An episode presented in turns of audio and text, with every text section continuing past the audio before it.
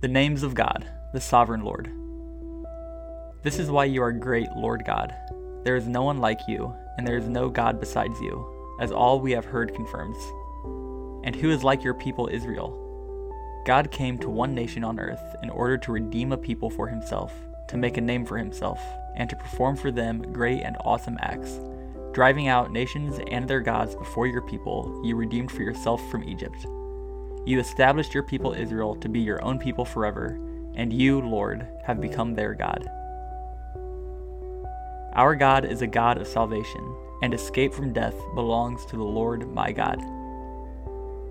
For you are my hope, Lord God, my confidence from my youth. Those far from you will certainly perish. You destroy all who are unfaithful to you. But as for me, God's presence is my good. I have made the Lord God my refuge, so I can tell about all you do. One Minute with the Bible is brought to you by the Christian Standard Bible.